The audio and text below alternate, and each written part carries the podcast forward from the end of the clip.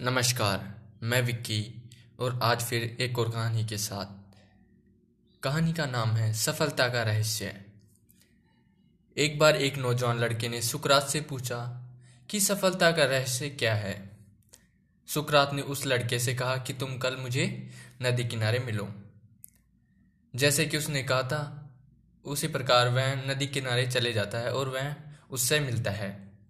फिर सुकरात ने नौजवान लड़के से उसके साथ नदी की तरफ़ बढ़ने को कहा, और जब आगे बढ़ते बढ़ते पानी गली तक पहुँच गया, तभी अचानक सुकरात ने उस लड़के को सर पकड़कर पानी में डुबो दिया। लड़का बाहर निकलने के लिए संघर्ष करने लगा, लेकिन सुकरात ताकतवर थे, और उसे तब तक डुबोए रखा जब तक कि वो नीला नहीं पड़ने लगा।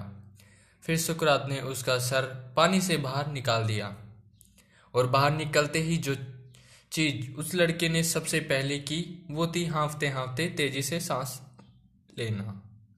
सुकरात ने पूछा, जब तुम वहाँ थे तो तुम सबसे ज़्यादा क्या चाहते थे? लड़के ने उत्तर दिया, सांस लेना। सुकरात ने कहा, यही सफलता का रहस्य है। जब तुम सफलता को उतनी ही बुरी तरह से चाहोगे, जितना कि तुम सांस लेना चाहते थे तो वो तुम्हें मिल जाएगी। इसके अलावा और कोई रहस्य नहीं है।